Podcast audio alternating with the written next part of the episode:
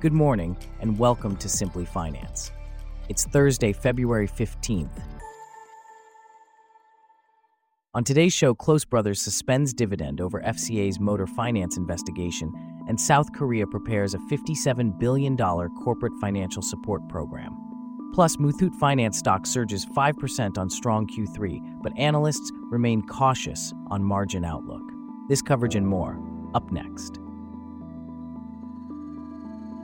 I'm David, and you're listening to Simply Finance.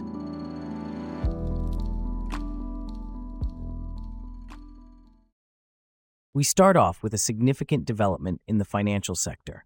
Close Brothers, a financial services company, has announced that it will suspend its dividend payout for fiscal 2024. This decision comes as the company assesses the impact of investigations by the UK financial regulator into past commission arrangements made by several motor finance companies. Here to discuss this further is Bella, a correspondent for Simply Finance. Can you tell us more about this situation? Yes, David. Close Brothers has decided to suspend its dividend payout for the fiscal year 2024. This move is a response to ongoing investigations by the UK financial regulator into past commission arrangements made by several motor finance companies. The company is currently assessing the potential impact of these investigations. What does this mean for the company's dividends in the future? Close Brothers has stated that the reinstatement of dividends in fiscal 2025 and beyond will be considered. However, this will largely depend on the outcome of the investigations and the impact they have on the company's financial position. And what could be the potential implications of these investigations on Close Brothers and other motor finance companies? The investigations are looking into past commission arrangements, which could potentially lead to regulatory penalties or changes in business practices.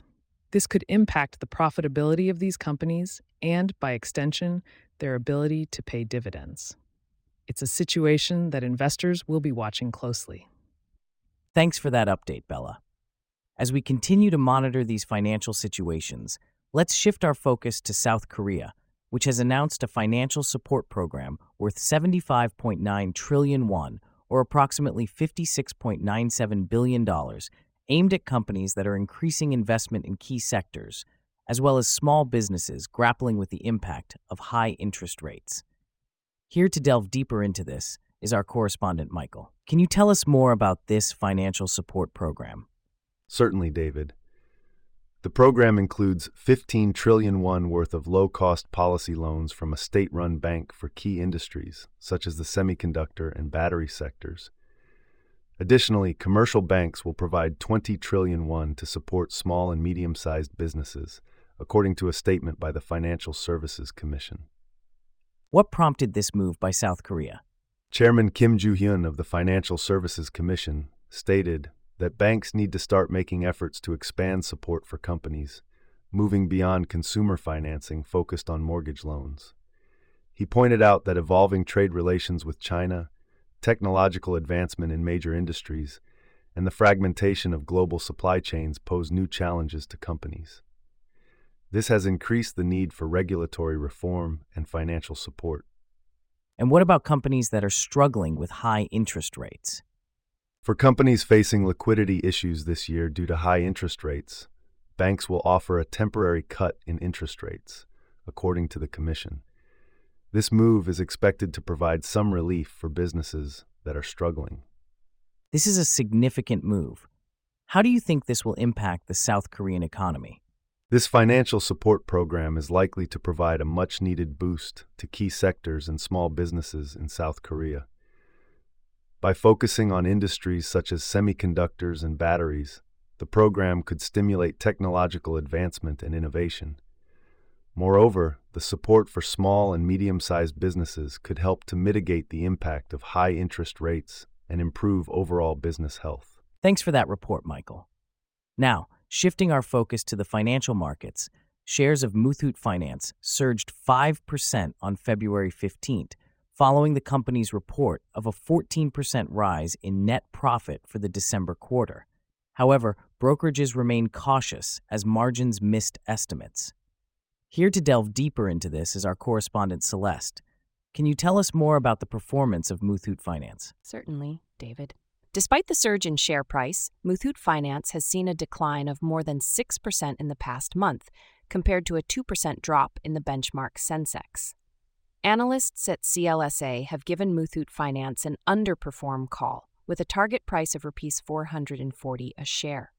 They believe that while there may be some improvement in net interest margin, a further rise in cost of funds is likely. What about the company's revenue? The company's revenue was up 27% in the third quarter from the year ago period. However, analysts at Morgan Stanley have given an underweight rating, with a target price of 1,165 per share.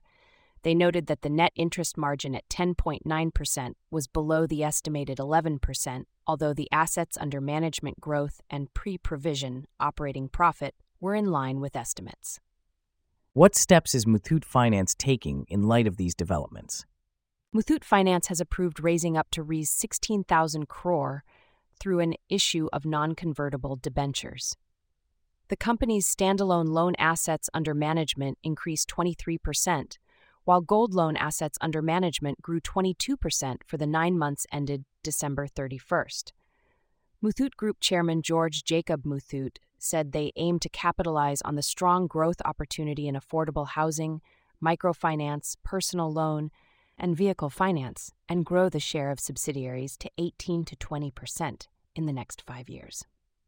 How does this compare to Muthoot Finance's competitors? Last week, smaller rival Manappuram Finance reported a profit that beat estimates, driven by growth in non gold loan segments.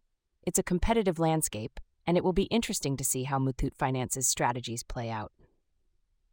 Thanks for those insights, Celeste.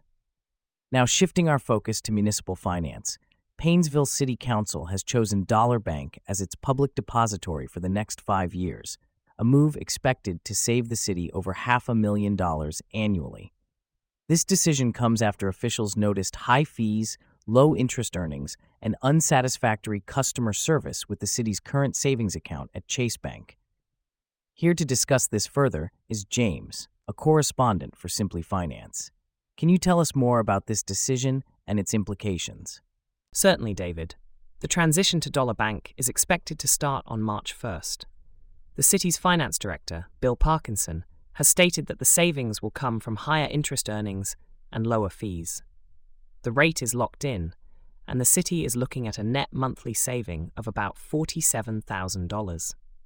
Over the course of the five year agreement, this amounts to a substantial sum. That's quite a significant saving. How did the city come to choose Dollar Bank? Parkinson reached out to five banks and found that Dollar Bank offered the best deal. He also spoke to other entities that used Dollar Bank and found that they were satisfied with its services. Given the substantial savings and Dollar Bank's good reputation, Parkinson felt it was an opportunity too good to pass up. What does the process of switching accounts entail? Switching accounts is a complex operation. It's not as simple as draining the account at Chase Bank and depositing the money into Dollar Bank. There are various operations to ensure that money is moving as expected. Parkinson described it as a process that requires a lot of consideration, testing, and verification. However, he assured that the transition will not incur material costs and will not require budget adjustments. And how has this decision been received by the City Council? The City Council approved the new depository in a unanimous 6 0 vote on February 5th, with Councilman Mario Rodriguez excused from the meeting. The savings will be prorated as Painesville transfers its savings. That was Simply Finance reporter James. Thanks for shedding light on this development. And with that, we wrap up our stories for today. Thanks for listening to Simply Finance. We'll see you back here tomorrow.